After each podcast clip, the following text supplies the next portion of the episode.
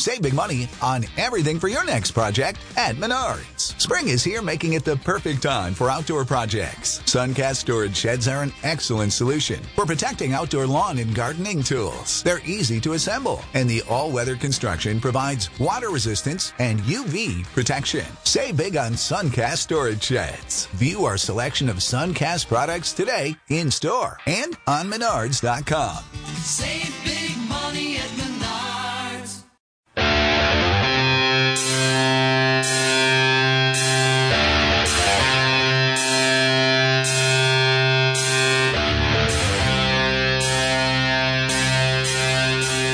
From the Ante Up headquarters in Tampa Bay, Florida, it's the Ante Up Poker Cast.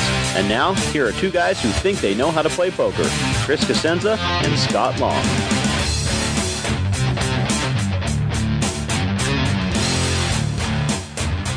It's January 14th, 2022. You're listening to the best poker cast on the interwebs. I'm Chris Cosenza. And I'm Scott Long. Uh, I like this lead item we're going to talk about today. I don't have anything funny to talk about leading up to it, so if you What I was do, say is that uh, very happy that we've had what three shows in 2022, and you've got 2022 correct all times, and I got a bit of file too. So that's the thing. If you change the file, I'm screwed. Like if you make it say 2028, I'm saying it. So I'm uh, still putting 2021 on my checks, and, and yes, I still use checks. So. Uh, all right, so I, I always kind of like this. In fact, actually, what I meant to do and I forgot, so maybe I'll do this for next week, is go back in time and see last year predictions and see how wildly off they were. Um, but every year, our friends at Poker News do their poker predictions for the coming year, and this year it's Matt Hansen's turn there. And uh, here are his predictions, and we'll just read through them, and uh, we'll see which ones we uh, think are correct and which ones we can laugh at. Right? okay, yep. All right. Uh, first one: the poker market will continue to grow in Texas. Uh, Bally's in Paris will provide a great location for the World Series of Poker. Uh, the Run Good Poker Tour will continue to grow. Uh, Ali Imsirovic, I think I'm, I think I stuck the landing on this time. uh, will win a World Series bracelet, be the World Series Player of the Year, and also be the PokerGO Tournament Player of the Year. Dan Jungleman Cates will repeat as the World Series of Poker Players Championship champion. A Brazilian will win the World Series of Poker main event, and more states will legalize online poker and share players with other states. Oh wow. Well, what does he say about the status of the Up PokerCast? I, I want to know what his prediction is for that because uh, I keep predicting it wrong somehow every week. I don't know. um, very interesting. Uh, I agree with some. Some are pretty obvious, and some are interesting. Really, like the tough one is the Brazilian will win the World Series main event. That's that's he- really you know. He had a couple very specific ones. That one is one of them. The uh, Ali Imsirovic. Uh, doing all three of those things is uh, a tall order, although he's Tall been order, a yeah. Absolute terror lately. So I mean, who knows? Um, we'll see. But but yeah, some of those are very specific. The other ones are, are very vague and uh, more probably possible in terms of if you were putting money on it, right? Right, right. I mean, if you were going to say, "Hey, will one more poker room open in Texas, and that'll make it come true," then yeah, that that's going to happen probably. Um, Bally's in Paris, a great location. I don't know about. I mean, I, I guess. I mean, what makes a great location too? It's all Yeah. I will say this. I think I think what he's getting at, and I agree with this too, is you know we're by na- nature in the year 2022 uh, negative people throughout the world, right? Right, right. Positive people are all exiled somewhere else. Everybody's like the whole world's ending, right? Uh, so you, uh, so we generally don't like change, and we think things are going to be worse than they end up actually being. So, uh, again, I'm a rose-colored glass guy. Um, I actually do think this this move to Bally's in Paris will be a, a good one. It won't be for everybody's taste, but I think all in all, I think it, it's it's not going to be as bad as people think. Um, I mean, there are all things that we talked about, you know, like the easy parking and all that kind of stuff. Obviously, are not going to happen ever. But the the experience in there and being on the strip, I think, is going to be better than, at least better than people think. If not, I agree. I agree. I, I, I'm not always trying to be a negative Nancy or negative Nick or whatever you want to call me, but um, and the fact that they're close, they're close to each other. Bally's and Paris are just one you know a couple of feet away from each other. Yeah, so um, it, you know it won't be that big of a problem if like uh, your event is in Paris today and your other events in Bally's tomorrow or whatever. That's not that big of a deal. It was just you and I always loved how convenient Rio was, although it was so far away. Like if you wanted to stay on the strip, Well, again, it's You know. it's great parking, but Yeah. you don't have a car. Then it wasn't a great location because Right. you had Uber or Lyft or cab over there every every day. So, Right. so, I mean, so it's it, it's depending on your how you view the world, right? As it all debates, right? So, Yeah, uh, if, if you're going out to Vegas and not renting a car, uh, this is gonna be way better to be at Bally's in Paris than at the Rio. absolutely agree. Live in Vegas and you have a car, this is going to be a problem because Yeah. Find a place to park and stuff like that. So Yeah. yeah, it all, it all depends on your worldview. So. Uh, I I find it interesting that he um, brings up the Run Good Poker Tour. You know, uh, because uh, what I would think is by saying this, is he saying the other ones won't grow? I think again, I, I'm not in his brain, but Right. I would say what I think is that he kind of singled them out. Not that the other ones won't, but the but that Run Good Poker Tour was the mid major tour of the year last year, I believe, in the or the last Global Poker Awards, whatever that was, two years ago. Um, and they continue to add more locations. They just finished up a really successful one at our good friends out of Thunder Valley this past week. Um, so I, I think it's more of kind of a nod to them doing everything right and just kind of like showing them some love rather than throwing shade at, at anybody oh, else. okay. Oh, okay. Because it's like you That's know. That's it just you know by default. But if you're saying this one's going to grow, you're not. I guess he just doesn't want to take a chance of saying the other ones will grow or not grow. He's not saying that that's the only one that will grow, and the other ones are going to be stale or go I south. think he's signaling. So all right, all right. the things that they're doing that he thinks are very good. Or how about um, do you have an insight as to there are there any states that are actually in the process of Yeah, I think this, this is the one that I would not bet money on. I would actually bet money on the Ali Imsirovic one Right. more. right? Uh, and not that he's not deserving, but that's that's that's a tough um, triple crown there. Yeah, win. Um, but it doesn't. I, I'm really not aware of any states right now that have bills active to legalize online poker. Um, obviously, several of them are trying to get sports books. Um, some might be legalizing gambling in general, which would allow maybe poker, but uh, I'm not aware of any specific online poker bills that are out there. And I, obviously, I don't follow all 50 states, so um, there might be some out there, but I'm just not aware of any. So Yeah, but I mean, you have a feed set up to tell you anytime the word poker basically comes up, you're getting some news info. So if you don't know about it, it's not out there. It probably isn't. And, and let's be honest, we've talked about this on the show before too. You know, once the Supreme Court lifted the sports book thing, that is where all the interest went, right? Yeah, so yeah. I mean, that's really where everything's going now. It's where all the marketing money is. I mean, you can't you can't even watch Days of Our Lives now without competing ads from DraftKings and FanDuel. so you know, uh, so that that's just where it is. And for whatever reason, lawmakers seem to think that sports betting is less dangerous or less onerous or whatever words you want to use that they keep have been keep using to keep gambling out of their states in the past. Uh, it's less that than poker or other forms of gambling. Um, and and I, I don't see a way for us, we as the poker community, to overcome that. So I think, yeah, I think we just got to hope that we can grab onto some coattails there in, Yeah. states that, that find, hey, sports books are bringing out a lot of money. Maybe what if we allow poker too? And that's probably where it's going to go. But um, now the shared liquidity that uh, more likely to happen. I think. I think as some of these other states keep going, um, uh, that uh, they'll realize the uh, intelligence in that. But again, you got to think from from a lawmaker standpoint. Not everybody understands. I mean, they, they don't understand the difference between poker and blackjack, right? That's always been one of our problems, right? So, yeah, yeah. Um, so I mean, it, it, it doesn't make sense to someone. Well, why why would we have to share players? you know, it takes one person to play blackjack. Why do you need to play blackjack with somebody in California? um, but you know, if you understand poker, then you understand why liquidity is such an important thing. But that takes education. Um, and that that's again the, everything we do with poker has always been a tough sell, right? So it's always it's not going to change. It's just we got to work harder than the other guys. Um, to get what we want. So And to make this a, a successful bet too for us to vote the other way or to bet the other way, when he says plural states, that's Yes. how you know you're going to win because there's not going to be more than one state. at least one state, yes, that, Yeah. that would bring the odds down. Exactly. So I think you and I, if we were to make bets, we would probably bet on the last four: Ali, Dan Jungleman, uh, the Brazilian winning the main event, and the states. Those are the four that we would bet against, and probably would come out on the winning side of that. Correct. Yes, in the first. And the first three, we'd probably really, the only thing in Texas that that anybody has to worry about is you know the state cracking down on it. It- That's that's the only thing that's going to stop the growth there. Yeah, Uh, yeah. Either cracking down on it, or as we mentioned before, legalizing casinos and uh, even just legalizing casinos, not even touching the clubs.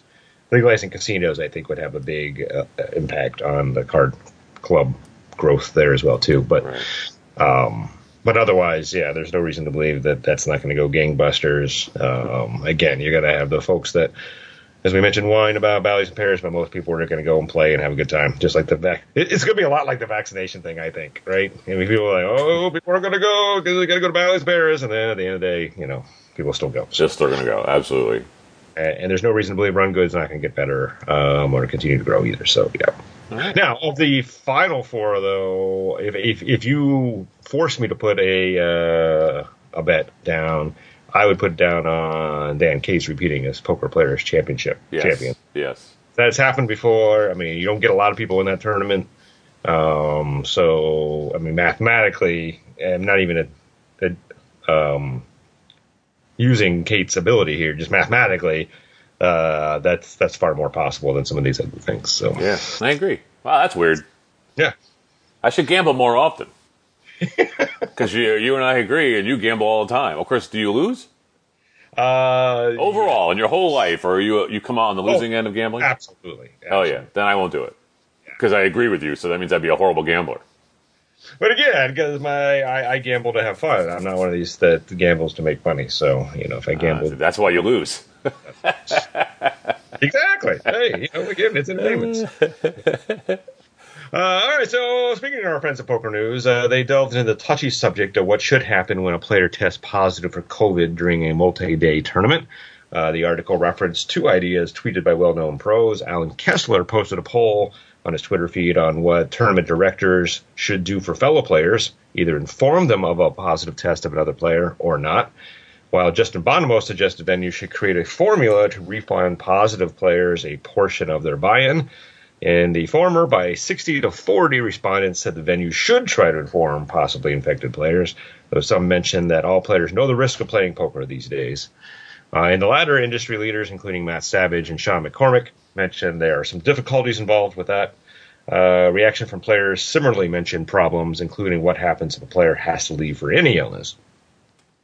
Where do you want to start? Well, um, I don't know when you when you think about life as a whole, and there's COVID uh, reactions.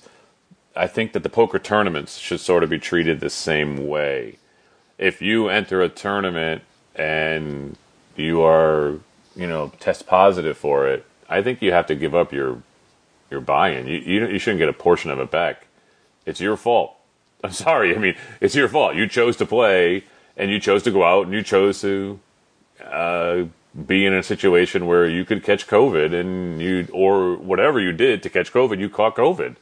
It's not our fault, and you need to be able to, you know, deal with that. That's you. You chose to play, and I, I'm on that team. Whatever that team was that said, you know the, you know the, uh, the results of of having to do something like this, what could happen then you know you're an adult and hey you're going to sacrifice that buy-in that and i don't even know how you can come up with a formula to give them some of their buy-in back that's also affecting the players in the tournament it's like okay i thought i was playing for a million but 30 guys got sick and they were bought in for you know you know 50 grand each and now i'm playing for 600000 or whatever the hell it is it's like how do you even figure that out well i've got a huge stack size well we did it on time rather than chips and it's just that's a nightmare nightmare absolute nightmare. And I understand where this is coming from, so I'm not criticizing um, Justin for suggesting this. I mean, it, all this stuff is coming from a, from a place of heart, that trying to understand this this thing that none of us can understand, right? Right. Um,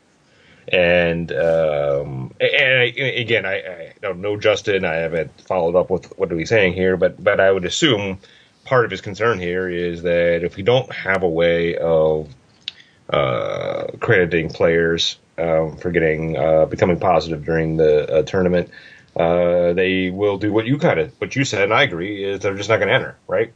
so if they don't enter, then then those guarantees come down, the prize pool comes down, and that's not good for poker. So he's trying. I think he's trying to help here. Uh, the problem though is is that the solutions are worse than the problem. Um, uh, as somebody joked, and it's not even really a joke. I mean, I mean they were being funny, but the same thing I thought of. As soon as you get eliminated from a tournament, why not go get tested? Yeah, right. oh, hey, by the way, I'm positive, uh, so give me my uh, prorated uh, buy-in back. That's right. That's right. So you got that, and then, then what kind of thing that I, I there's some other people that first thing I thought of is like, oh, why is COVID any different than anything else? Yeah. You know, Yeah. if, I, if I get the flu or I develop some other something or other, I'm like, obviously I shouldn't be playing anymore. Um, so do I get a refund too, or is it just COVID? Uh, that doesn't make any sense to me. And if you open up that can of worms, that is that's really really uh, Exactly, because how many people die of the flu every year? You know, people die get complications from pneumonia or the or the from the common cold. You know, it's it's it's a silly thing. You, you just can't do this. You can't do it. So, I mean, you could solve both of these by just saying to folks, hey, COVID's here to stay. Uh, we all have to learn how to deal with it in our own ways. Uh, if you enter a poker tournament, understand what that means. That means that if you test positive and you have to drop out, you lose your buy-in. If somebody tests positive at the table, you may or may not know. Uh, but that's that's the risk you you run. Uh, now, where it gets a little difficult is that I, I think there is an effort that could be made to Alan Kessler's point. Um, you know, i- if a, I mean, no one's going to volunteer. I should say no one. Um, there will be players that will not voluntarily leave a tournament from a positive test. I would, I would say, right? Um, you know, hey, I've, I've bought in. I'm not getting anything for dropping out. I'm playing. I'm, I'm masked up. you know, right?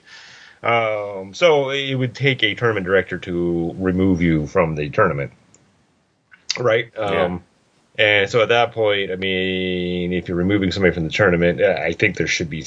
I, I don't think it's unreasonable. Let's say I may say that It- it's not unreasonable to ask the venue to do some level of contact tracing, and you know, even if it's just an, an announcement over the um, uh, the the mic before play starts. Hey, we had to remove a player for test positive for COVID, so y'all should go get tested. because Yeah. You know, I don't think it needs to get down to the granular part of going and figuring out what table that particular played on and who was there and finding them and letting them know. I mean, I think a blanket announcement is was sufficient enough for me. I would say.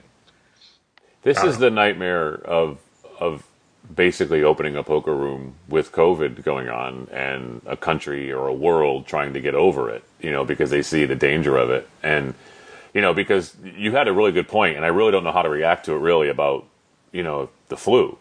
You know, but it, the flu has gotten so weak over the years. Yeah, it changes every year. That's, you know, why you always get a different kind of shot every year because it, it evolves, but you know, it still can kill people and yet we don't do anything about it. You know, we, we just say, oh, most people don't die of the flu, you know. And while I guess to, to define the word most, most people don't die of COVID now, Right. right? So eventually it's going to get to the point where we're going to be like, well, COVID is just endemic and it's just like any other virus or thing that you might catch. And you're likely only going to die of it if you have a weak immune system or if you're, you know, whatever. And so we're just going to now lift all these bans and just going to be able to go play. And if somebody has COVID, big deal. That's going to happen, but Yes. because because it's happened with flu.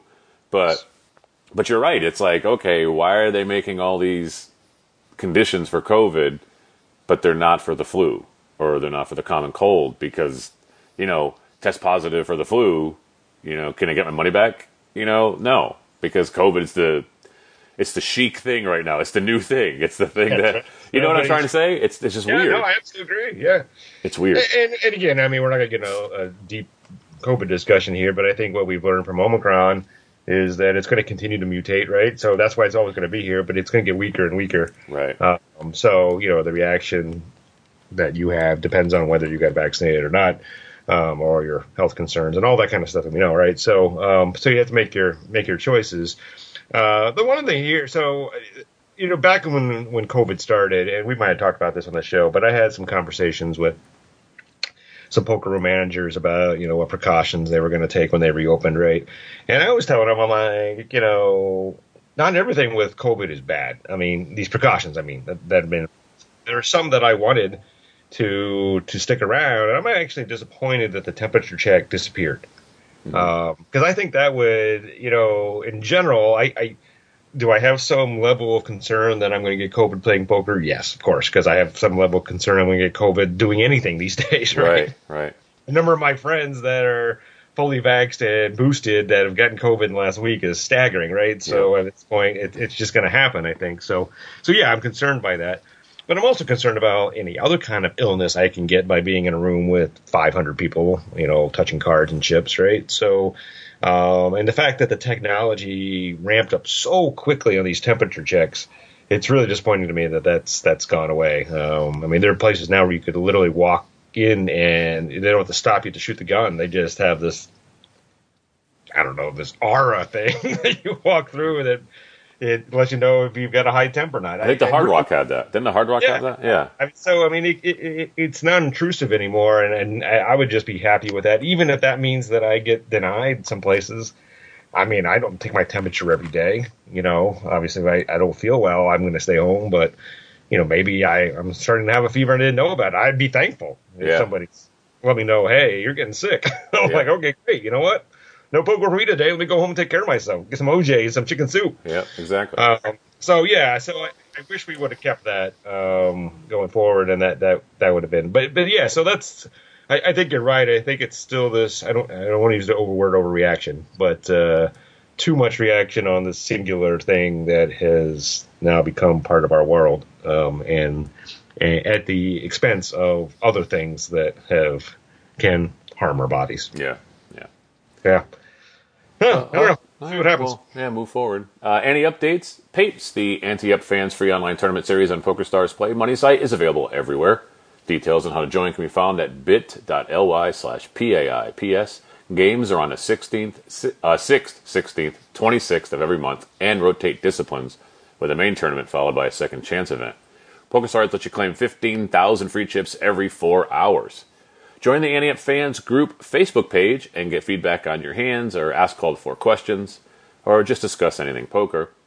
Uh, check out our 11 vintage Ante Up logo designs on merchandise at anteupmagazine.com slash shop. You can buy t-shirts, hoodies, sweatshirts, phone and laptop cases, coffee and drink mugs, and more with your choice of Ante Up Magazine, Ante Up Pokercast, or Ante Up Poker Tour logos. If you have a hand of the week, listener spotlight, or call to floor submission, email podcast at anteupmagazine.com or post in the Ante Up Fans Group Facebook. I, I got a question for you. Did you ever did you ever see Family Guy? Did you ever watch that show? Used the low family guy. All right. Yes. Do, do you remember the episode where I think Stewie locks up Cleveland and uh, what's the the guy who drives the Chevy? Uh, Oh my gosh, it's been so long I forget his name. Starts with a G. yeah, uh, Giddy, Giddy, Giddy. That guy. That what is? Oh no, yeah, that's just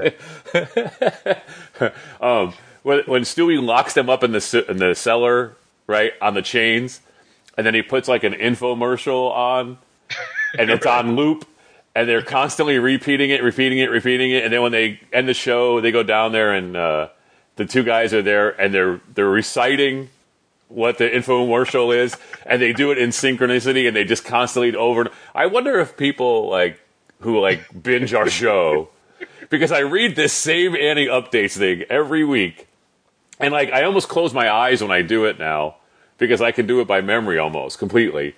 And I just wonder if there's people out there they're just like their eyes are glazed over and they're droning on. They're like, join the Well- Ante Up Fans Group Facebook page to get feedback on it. You know, Reasonably sure you're correct because we haven't sold a damn T-shirt in months. uh, not a lot of interaction on the Facebook fans page anymore, and I don't know about Papes. I mean, we just finished the season, uh, the yearly season, so I don't know uh, whether play is is going up or down with that. But yeah.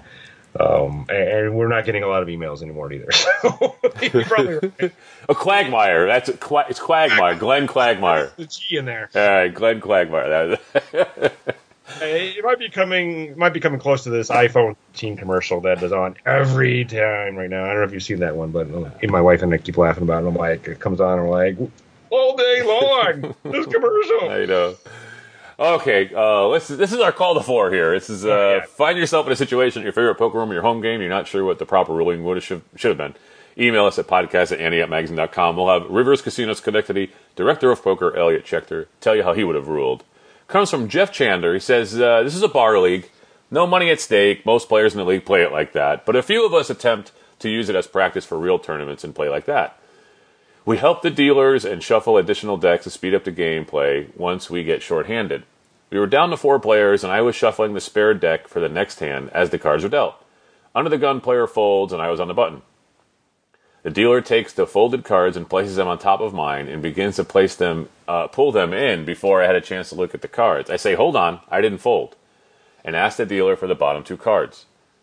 Uh, to make sure I had my cards, I asked the under the gun player to look at the two cards that were separated and verify if they were the two cards he folded.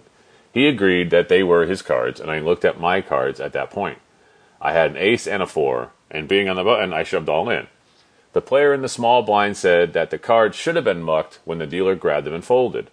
I said that the cards verified to be in the uh wait a minute. I said that the cards verified to be in the it doesn't make any sense. Yeah, yeah, yeah, sorry. So anyway, anyway, the cards verified were his, and the under Were the gun player verified the other two cards were his. So it didn't matter. Since our directors are generally there to make sure the games go on smoothly and follow the basic rules, but in this instance, myself and the other player agreed the directors would not know the answer to this technical rule. We ended up playing the hand out. Uh, the small blind folded, and the big blind on the short stack called and was knocked out by me. Was this appropriate to continue with the hand, or should the cards have been mucked uh, as the other player suggested? All right, so yes, we gave Elliot the week off again because uh, this is an easy one. Uh, this is a clear fold, uh, mucked. Uh, you can't get these cards back, and so a couple issues here. Um, certainly understand the, um, the the shuffling of a second deck to speed things up and make things easier. You know, we do that in our home game too. Just understand that uh, while you're trying to solve a problem there, you're opening yourself up to other problems like this one, right? So uh, my advice is when you are um, the one shuffling the other deck, you know, cap your cards right away when they're dealt. Pay attention. You got to do. You got to walk and chew gum at the same time, right? Pay attention to those cards. Hold on to them. You know, your hand is more important than shuffling that deck. So always protect your hand and make sure you're acting on your hand properly. You can finish up shuffling afterwards, even if you know. You know, I know you get frustrated too when you're the one dealing, and then you play it all the way to the end, right? And then you look down, oh my god, I'm sorry, I haven't shuffled yet, but that's fine. I mean, you're just trying to speed up the game. You're not trying to like warp speed it, right? So, Right. so every if every once in a while the the person shuffling uh, ends up being in a big hand and playing at the end, and you have to wait for them to do a traditional shuffle. Oh gosh. The humanity of it, right? um, so, so just don't worry about that. Um, so, I mean, here's the other thing I think people forget about too, on and in this particular case, um, because I could see why someone said, "Hey, there are only four cards there. I asked the other player to verify that those two cards were his, so these other two cards have to be mine. What's the problem here? Well, again, this is a collusion problem, right? So obviously that's not what's going on here. Jeff does. I don't. I'm not assuming that Jeff and this other guy are not colluding. But how do you know that there aren't two other people at the table that are doing that? And the guy looks at two cards and like, hey, nope. Uh, how about you play these two nice, nicer cards, right? You know, so you know, once it's mucked, it's mucked. There's a reason it's mucked, and it's unfortunate that it happened, um, but it's preventable. So keep that. on. It's very preventable here. I mean, you can make sure your cards are capped and protected, um, and then shuffle later on. So, I, I, it's weird. I'm, I'm going to disagree with you on this, and, Okay, and I almost always agree with you because what we're doing here is basically talking from an industry standpoint and from a rule standpoint, and that kind of thing. But this is different in that, and for me, in that we aren't following casino rules because if it was a real casino, there'd be one dealer and there wouldn't be multiple decks, and you would have to do it. So we are, once you introduce something that is outside the realm of what is accepted poker, you know, etiquette or decor or whatever you want to call it, now you're saying, okay, I believe we have to go to rule one then and say do what's best for the game. In this case, someone's doing their job, shuffling the deck, and all of a sudden turns around and is like, "Whoa, my cards are gone. I'm sorry. I was trying to help the game. This is what you asked us to do to shuffle this extra deck. I was doing it, and then you took my cards, and that's one. Two, I understand that you can protect your cards, and I know what you're saying, but because they introduced this different element, I believe that there should be some sort of leeway, some sort of okay. Then I think also with the collusional uh, uh, argument, I think some common sense has to stand in here. What are the odds that two people go into this tournament, are seated next to each other in a tournament? At that precise moment, say, hey, if we ever come up with the situation where our four cards get folded on the bottom of a double deck that we didn't have, we're going to say, and then the other thing too was he didn't show him all four cards. He showed him the bottom two that were obviously his. So he doesn't know that the other two are better than the, you know. So I mean, I think common sense could have prevailed here and said, "Hey, we introduced extra decks. Hey, we asked you to shuffle those decks. Hey, a mistake was made. We can solve it. We can go into the muck because we have been cases in tournaments where they make them go into the muck and verify it's their cards. And I, we've talked about on the show when they actually do that in real tournaments in real casinos. I think that common sense and the fact that we've introduced an element that isn't really in poker, isn't really in a, an official poker setting, that there should be some sort of leeway and be like, hey, you know, we're in a bar league together. There's no money. Can we at least, you know, this was a mistake that I didn't make. The dealer made it. And this is something that you all created with these extra decks and this other stuff. And could it really be collusion in a bar league that in this situation it would be like all the planets aligning and then producing diamonds that rain down on us so that we can all be rich. I just don't see that happening. So in my mind, I think this is the opposite of what what it should have. I think they should have definitely let him play his cards and knock him out. Uh, all fair points, and not going to go back and forth. Uh, the collusion thing, I mean, yes, it is a ridiculous assumption, but uh, but again, it's there it's to prevent Right. a different situation that may not be as ridiculous as this one. So, um, and then the only thing I'll say is, I mean, and it's difficult because he said, you know, no money at stake. Most players play it like that, but a few of us attempt to practice for real tournaments and play like that. So, I mean, I guess that's where I'm getting at is that, you know, you get conditioned in how you play and where you play the most, right? So, what, what I don't want, and I think we spent 15 years, 16 years on the show uh, telling people that you know you can play your home game however you want, but you can't go in a casino and insist that the casino do the same things you do at home, right? Right. So right. if you want to be prepared for playing in a casino, uh, the best way to prepare yourself for playing a casino is playing your home game, your bar league, or your free leagues, or whatever it is, as close to a casino as possible. So that way, when you get into a casino, you don't have this problem. So um, now you're right. You know, get into casino. I mean, you're not shuffling. you're not touching the cards, right? So this scenario is not going to happen. But but you don't want that scenario where you think that you're allowed to go muck diving. I mean, there are. You're right. There are some situations where that does happen, but very very few.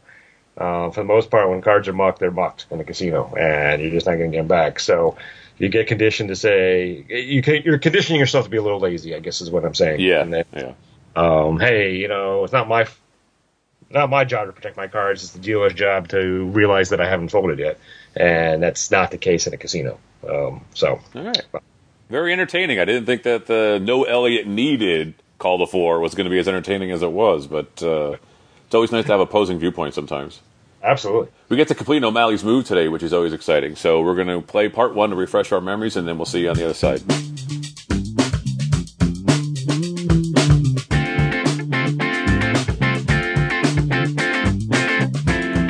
And welcome to another O'Malley's Move. I'm Malcolm O'Malley. This week we are playing in a $1, $2 No Limit Hold'em casino cash game. The action goes in waves where it gets crazy for a while and then settles down for a time. The table has been relatively calm for the last half hour or so. The max buy-in is 500, but most players buy in for 200. We usually get as close to the biggest stack as possible when we buy in. Today when we sat down, there was a 250 stack as the biggest, so we bought in for 300 and have broke even so far. There is a brand new player on the button that sat down a few hands earlier. He bought in for 200. The blinds post and it's folded all the way around to us in the cutoff with the ace of clubs, king of spades. Fantastic. We make it $8 to go. Standard. The button calls, the new guy. The small blind folds and the big blind calls. After the rake and jackpot drop, there's around $20 in the pot, and the flop is the nine of diamonds, eight of spades, four of hearts. The big blind surprises us by donk betting into two opponents for $15. Raising and then folding to a single bet is extremely weak, even for 1-2. We're going to make this call and see what develops. Interestingly, the button calls as well. There's now around $65 in the pot, and the turn is the king of diamonds. The big blind checks. Well, other than a set, I'm not sure what beats us here. I think this is a bet. We want to deny any draws equity and get value from nines or sticky king X hands. We make it $50 to go. The button shoves for his remaining 175, and the big blind thinks for quite a while before flinging his cards at the dealer in frustration. So, it's 125 to win around 190. Are we good here? Does it matter? What's the move? I think I like a call here. Uh, sets are always possible, of course, but the, the only reasonable two pan two pair hand here is a suited nine eight.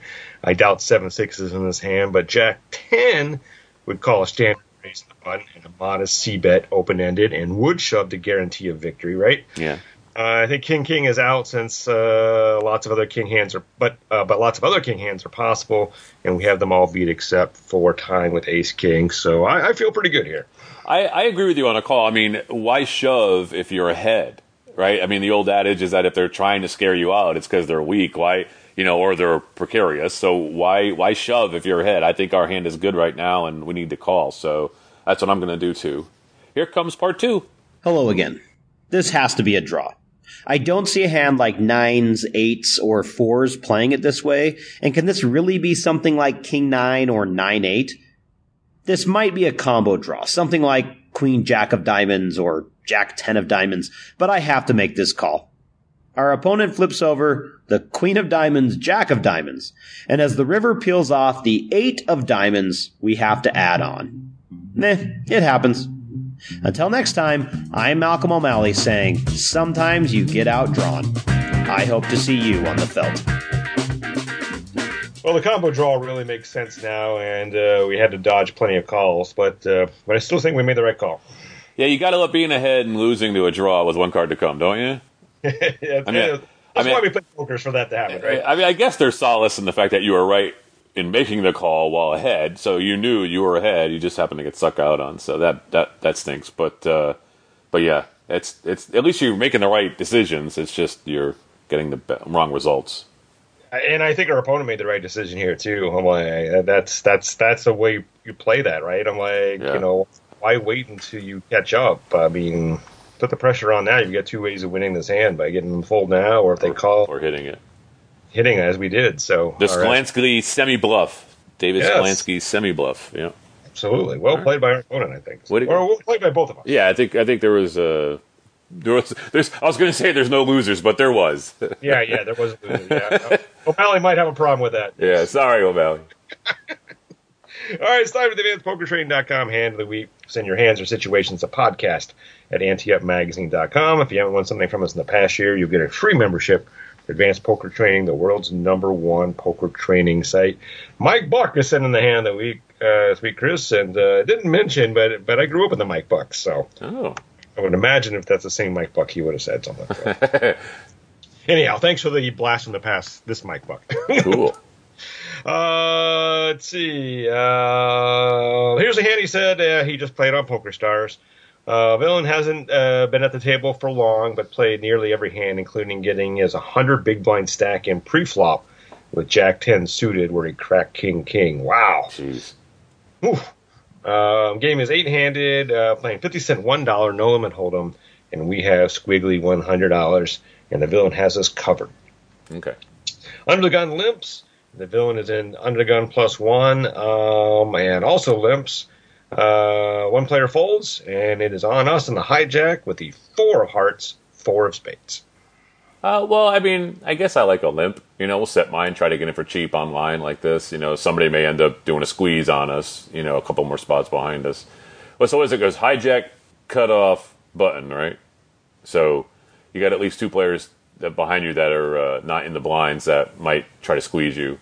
Um, but I think it's worth a call here just to see if you can get in for cheap and, and flop a set. Yeah, calling all day long here. I'm like, this is why you set mine. I'm like, uh, I mean, it's the minimum to get in. It's a dollar. I mean, that's what you hope for. Now, you're right. Now there might be some action after us, but for right now, it's one dollar. Yeah. And uh, I mean, I don't see much reason to to raise here. Again, tournaments are different when you have to like make some bigger plays.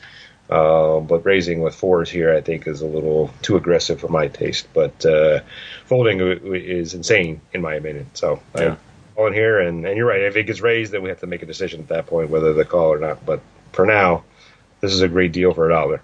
Okay. All right, our hero says, I don't want to get into a pre-flop raising war with this hand, but it is an ideal set mining hand versus this villain, so I elect to call.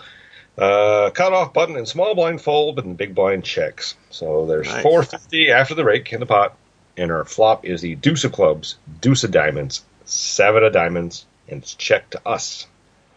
Well, that's a pretty good flop. I mean, um, only one over, and generally people are entering pots with just a seven in their hand early in the hand. All the later players folded.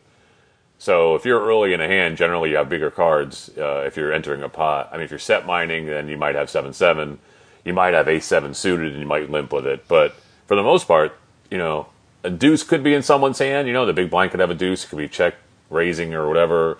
Uh, but then again, you said the villain in the hand wasn't the big blind, so seems pretty safe to bet something now just to see where you are. And you know, um, I wouldn't mind a bet here. Like what I'd say, half maybe half the pot. You know, like what's what's in the pile? It's four fifty.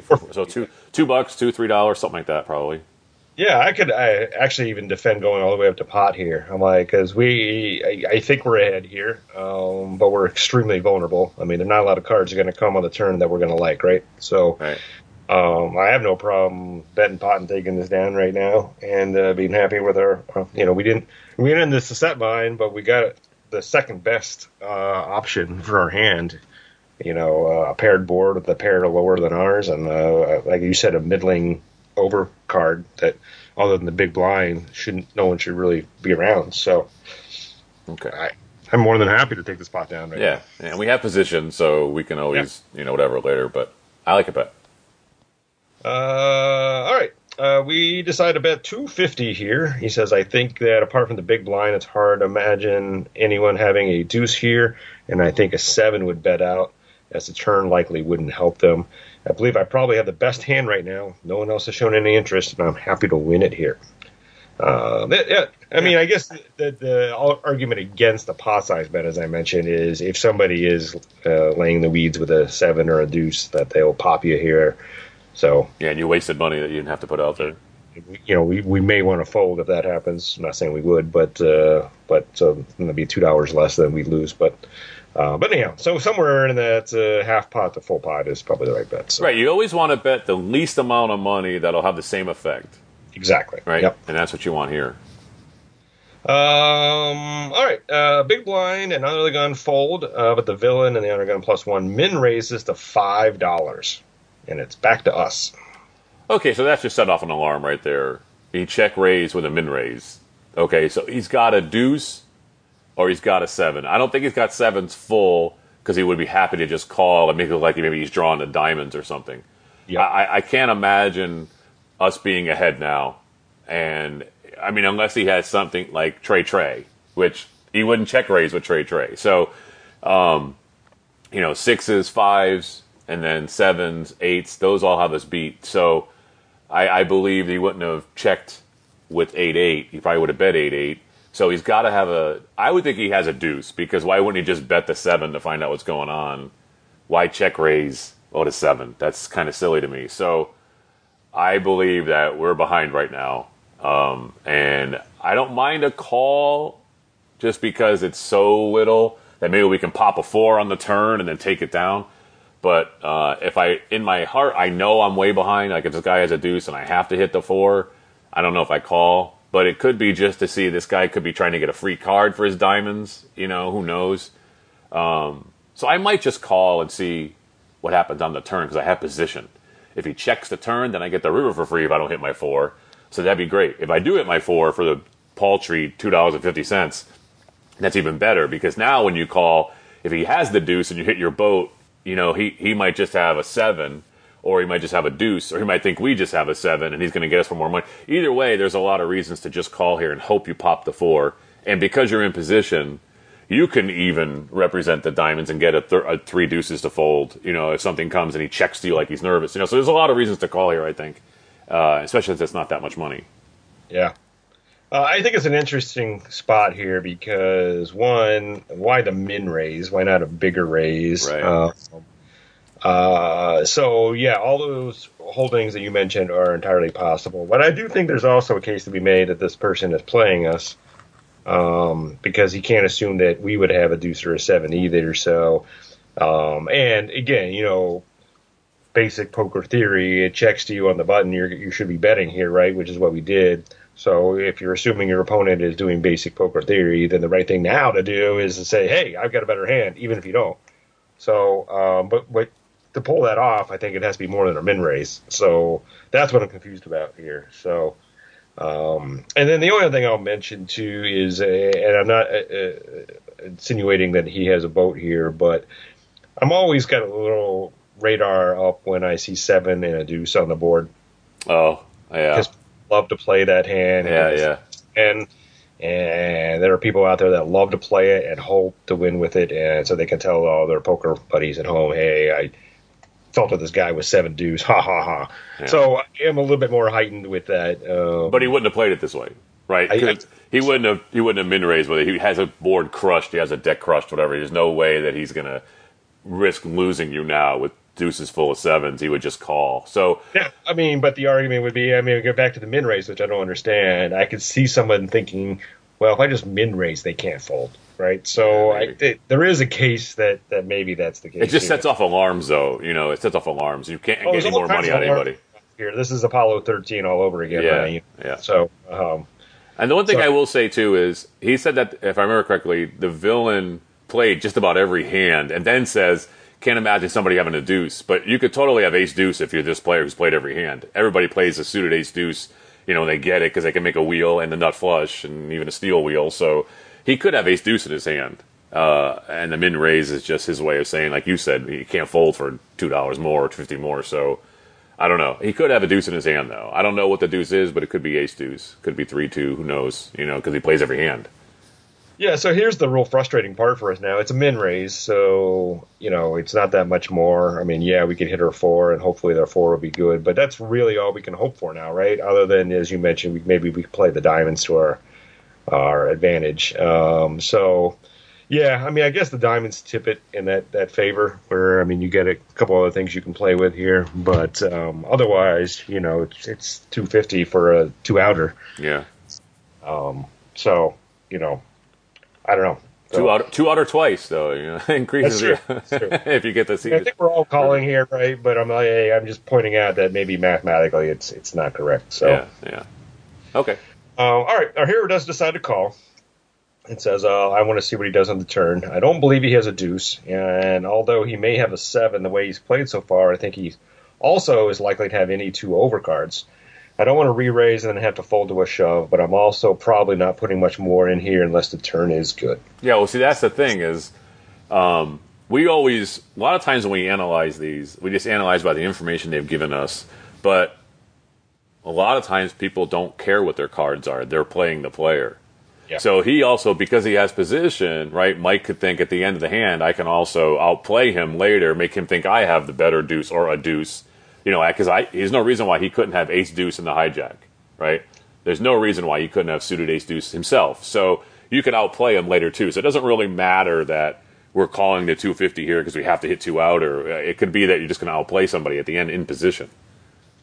There, you know, and the more I think about this, there is a case for us to raise here too, because you know, if we it, raising here, I mean, as you said, I don't want to get into a raising war, but I, I there is no raising war from here. I mean, if I raise one more time here and he re-raises me, I'm out, right? Right. Right. I mean, I, it's gonna be really hard for me to imagine that this guy is playing with air when we raise him again. I mean, he could be taking advantage of us because we're in position, and all those things I said, and raising, and then if we raise again, I, I would imagine there's a lot of scenarios where that guy insta folds, right? Yeah. Just make a move on us, and then we show, hey, you picked the wrong time to make a move, and I'm out. Um, and if he re-raises, then he's got to have something. I think. I mean, I mean, or at least the chances of him having something uh, That beats us. Yeah. and everything he could have beats us at this point. I mean, I mean, as you mentioned, uh, pocket treys are the only thing that we beat here. I think so. It's funny because we were just two minutes ago talking about rate, betting on a, the least amount of money to have the effect that you want, and now we're talking about putting more money in Yeah. that we didn't want to put in in the first place. So I like a call. It's, it's you know, I mean, you got to figure out what you're going to do. So I think the frame of mind that all three of us were in at, at this point was, hey, it's 250. We'll see what the turn is. If it's good, then great. And if it's not, we're out, right? And that's that's a very reasonable line to take. Um, but the problem is we got two more streets of betting. So by putting in a raise, I don't know what the raise would be here. Uh, maybe raise it to 10, right? So it's probably what you do here. Is that less than two more streets of betting to, and then you know do this magic trick that that you mentioned, to, you know, try to play outplay him later on. So you know, uh, yeah, it's more money, but maybe it's less money in the long run to get the same Yeah. same FX. So I don't know. I, I guess uh, after more thought, I, I would be a little bit more aggressive here in raise, but uh, we'll see what happens. And the fact that we bet out first plays in the story that you know we have a hand that beats his seven, or we have a you know we could have the deuce, and we are just trying to get because we were last to act. And I mean, we are kind of laying the story that we do have a good hand here, so that when he min raises us, if we raise him again, he's gonna be like, oh man.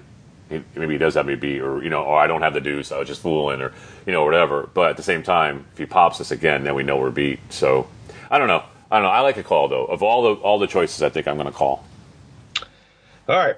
Uh, so remember, our, our hero said uh, he's not pretty much more unless the turn is good. Right. Well, the turn is good. He said it's the four of clubs. So our board now is uh, deuce of clubs, deuce of diamonds, seven of diamonds, four of clubs. The villain leads out for seven fifty. Okay, well, unless it's a seven, we're going to get this guy stack. You know, unless he has because he has seven, he could fold if we raise him now. So it's got to be a deuce um, because we called. If, if the fact that we called, he's not and he's not nervous to bet into us. He's confident we don't have the deuce because he's got the deuce. There's no way he could bet 750 with us calling because if us calling and he doesn't have the deuce, he's going to think that we have the deuce and we're just smooth calling. So for him to bet into us, he has to have a deuce. Um, and I'm happy with raising him. You know, I mean, I, whatever he's, you know, I I usually do three x, but if he wants to get cute and does the same thing he did to us and min raise him, you know, that's fine too. Um, but I I think if he has a deuce, he's going to call whatever we bet. So I'm going to make it like twenty bucks to go. All right, I'm going to disagree with you here. I'm going to call. Uh, yeah, I'm going to call here because, uh, again, it's for the same reasons that, that you were raising here. I'm like, uh, he's obviously very confident in his hand. Um, you know, unless he's got pocket deuces or pocket sevens, you know, we've got this hand locked down now. You know, we no longer have to worry about diamonds if he was making some kind of move with diamonds. Um, so I will call here, uh, maybe give him the illusion that I'm drawing a diamonds or something like that. Um, and because we're in position, we don't have to worry about missing a bet on the river, right? So if we're out of position, the problem is you, you want to check one more time, and but then he could check behind. That's not going to happen here. I mean, if we call here and he checks on the river, then we can get a bet in at that point.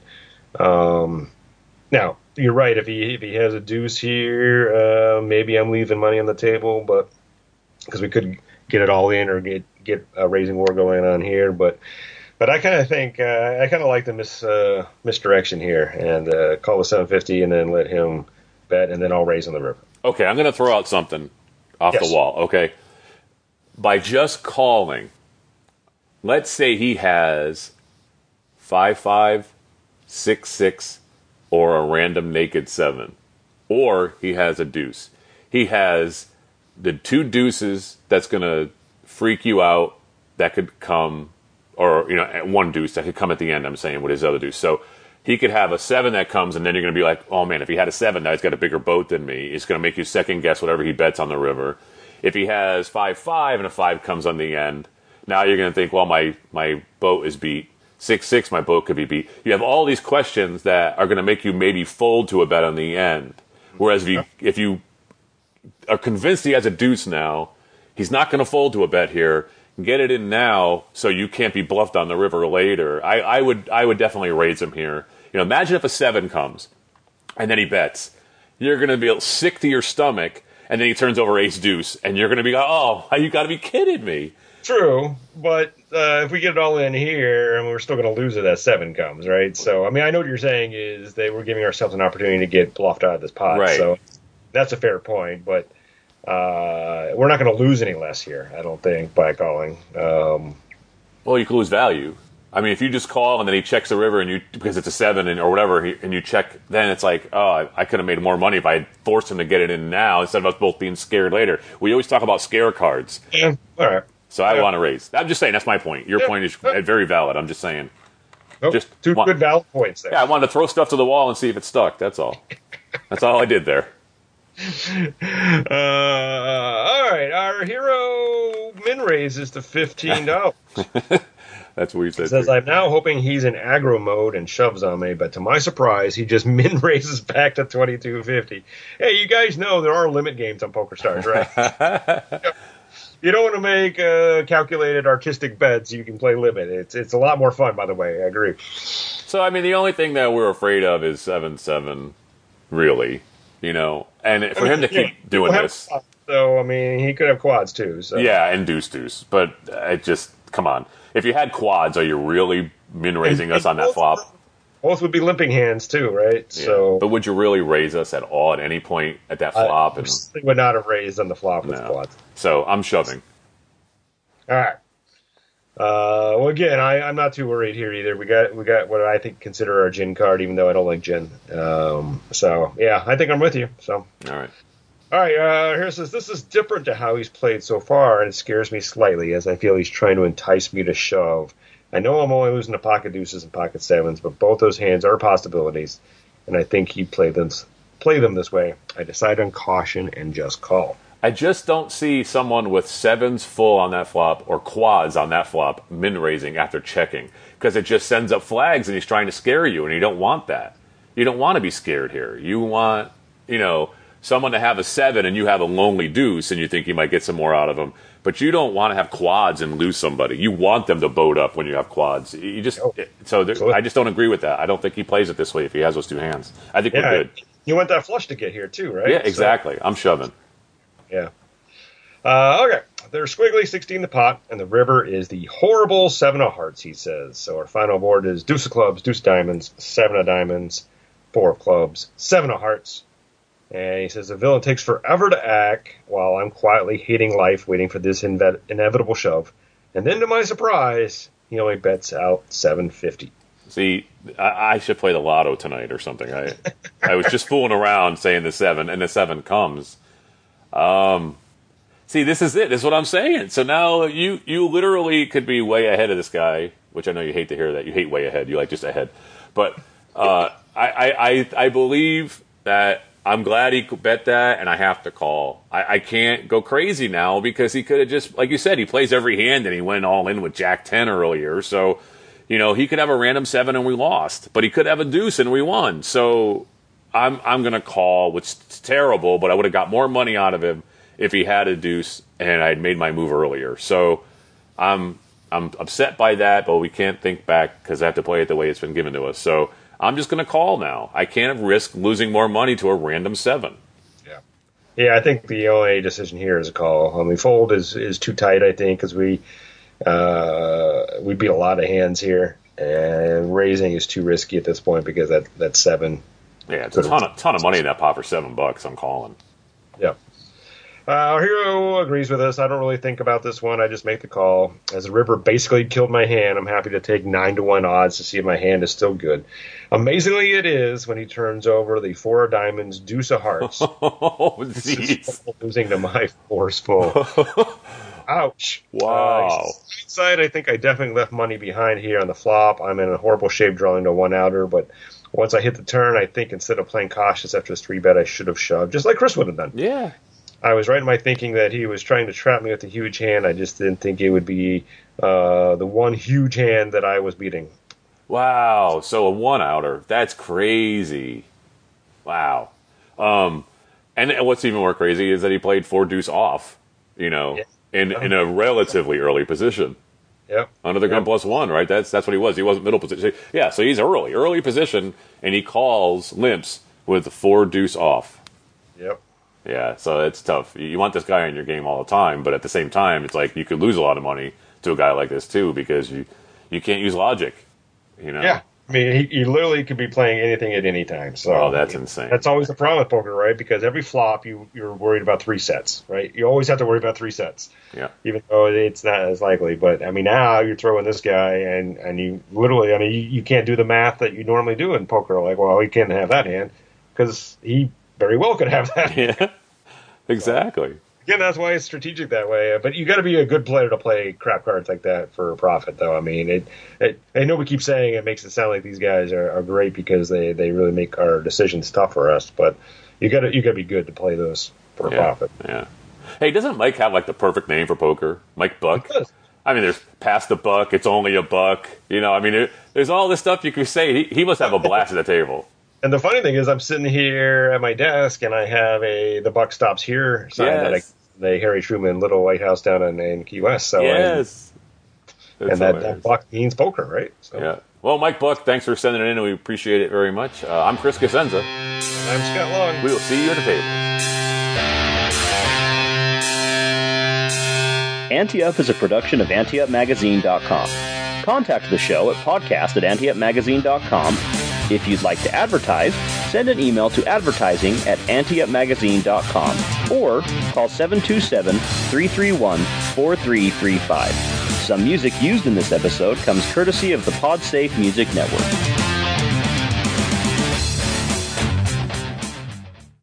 Save big on brunch for mom, all in the Kroger app. Get half gallons of delicious Kroger milk for 129 each, then get flavorful Tyson natural boneless chicken breasts for 249 a pound, all with your card and a digital coupon. Shop these deals at your local Kroger today or tap the screen now to download the Kroger app to save big today. Kroger, fresh for everyone. Prices and product availability subject to change. Restrictions apply. See site for details.